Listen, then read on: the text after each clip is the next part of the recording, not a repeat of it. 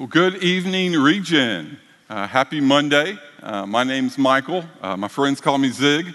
I have a new life in Christ, and I'm recovering from pride, porn, people pleasing, and this week, fear and control. Hey, can we give up for the band one more time, just leading us tonight?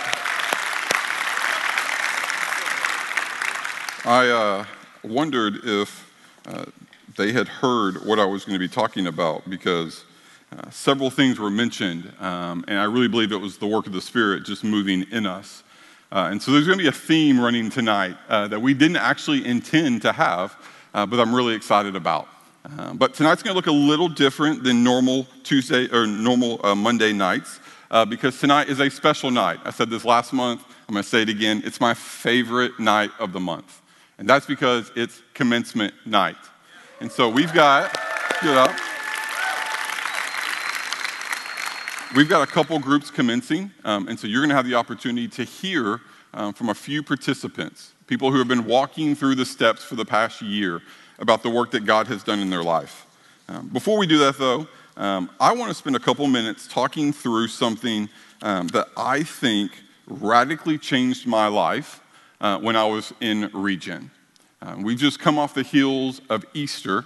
Um, and so, a little bit of my story is that I came to know Christ at a really young age.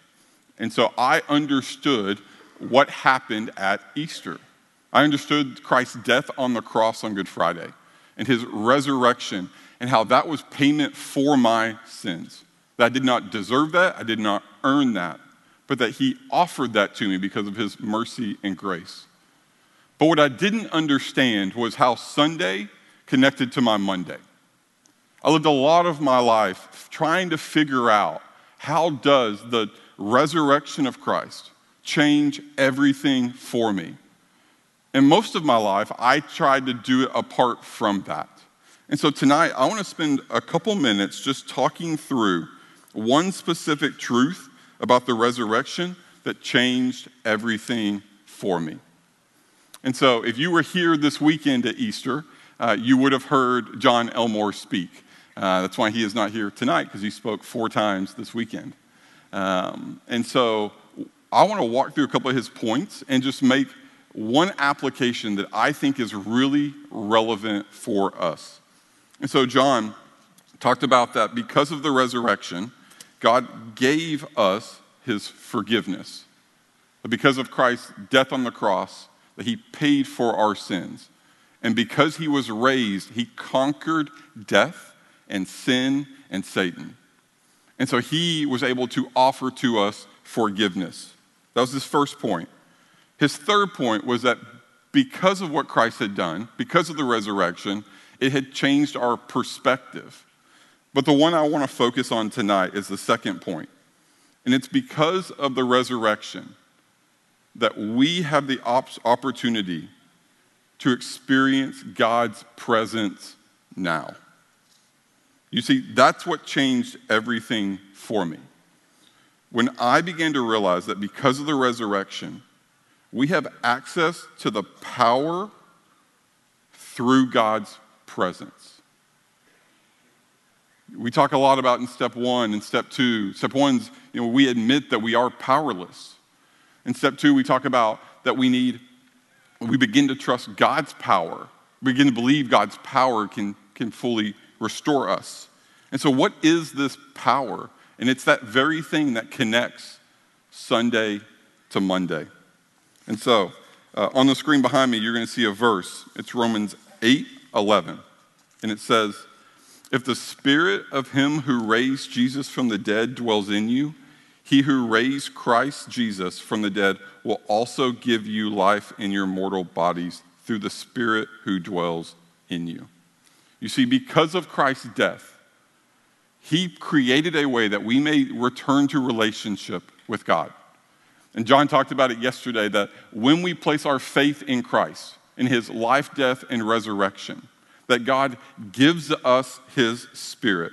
You see, so God is Father, Son, and Holy Spirit, three in one God, same substance, equal power and glory. And so, because of the work of Christ, because of the resurrection, we have the opportunity to be indwelt by the Holy Spirit. And we see in this verse, it's very clear that the power of the resurrection, or what we could call resurrection power, that raised Jesus from the grave was the Holy Spirit. So the very thing that we have been given had the power to raise Christ and says that he has the power to offer to us, to give us life.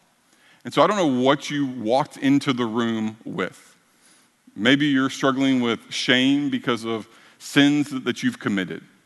Maybe you're addicted to something, whether that be alcohol or drugs or pornography or honestly yourself. Or maybe you're trying to figure out how to navigate something that's happened to you. Maybe it's the loss of a loved one, or an abuse, or something else in your life. We all have something, and we all desire change. But the reality is, is that we do not have the power to change ourselves. But because of the resurrection of Christ, because of the, the gift of the Holy Spirit in our life, we are given God's power to work in us and change us. That should produce hope for us. It doesn't depend on us to change any longer. All we have to do is submit and depend on the Spirit to work within us. And so maybe you're sitting in this room and you haven't made the decision to trust Christ. Uh, I want you to know that we are glad that you are here. Um, and you are always welcome here. And I would just encourage you have a conversation with your leader tonight. Ask them questions, whatever it may be um, that you have, uh, because we desire that you would come to know the saving grace that we celebrated this past weekend. Because it is through the resurrection of Christ that we have hope today, that we can find freedom, that our lives can change, because it is the Spirit that works within us. And so tonight, we're going to be able to hear several stories from several different people who have experienced the power of the resurrection in their own lives. So please welcome with me Arnie to the stage to share his story of grace.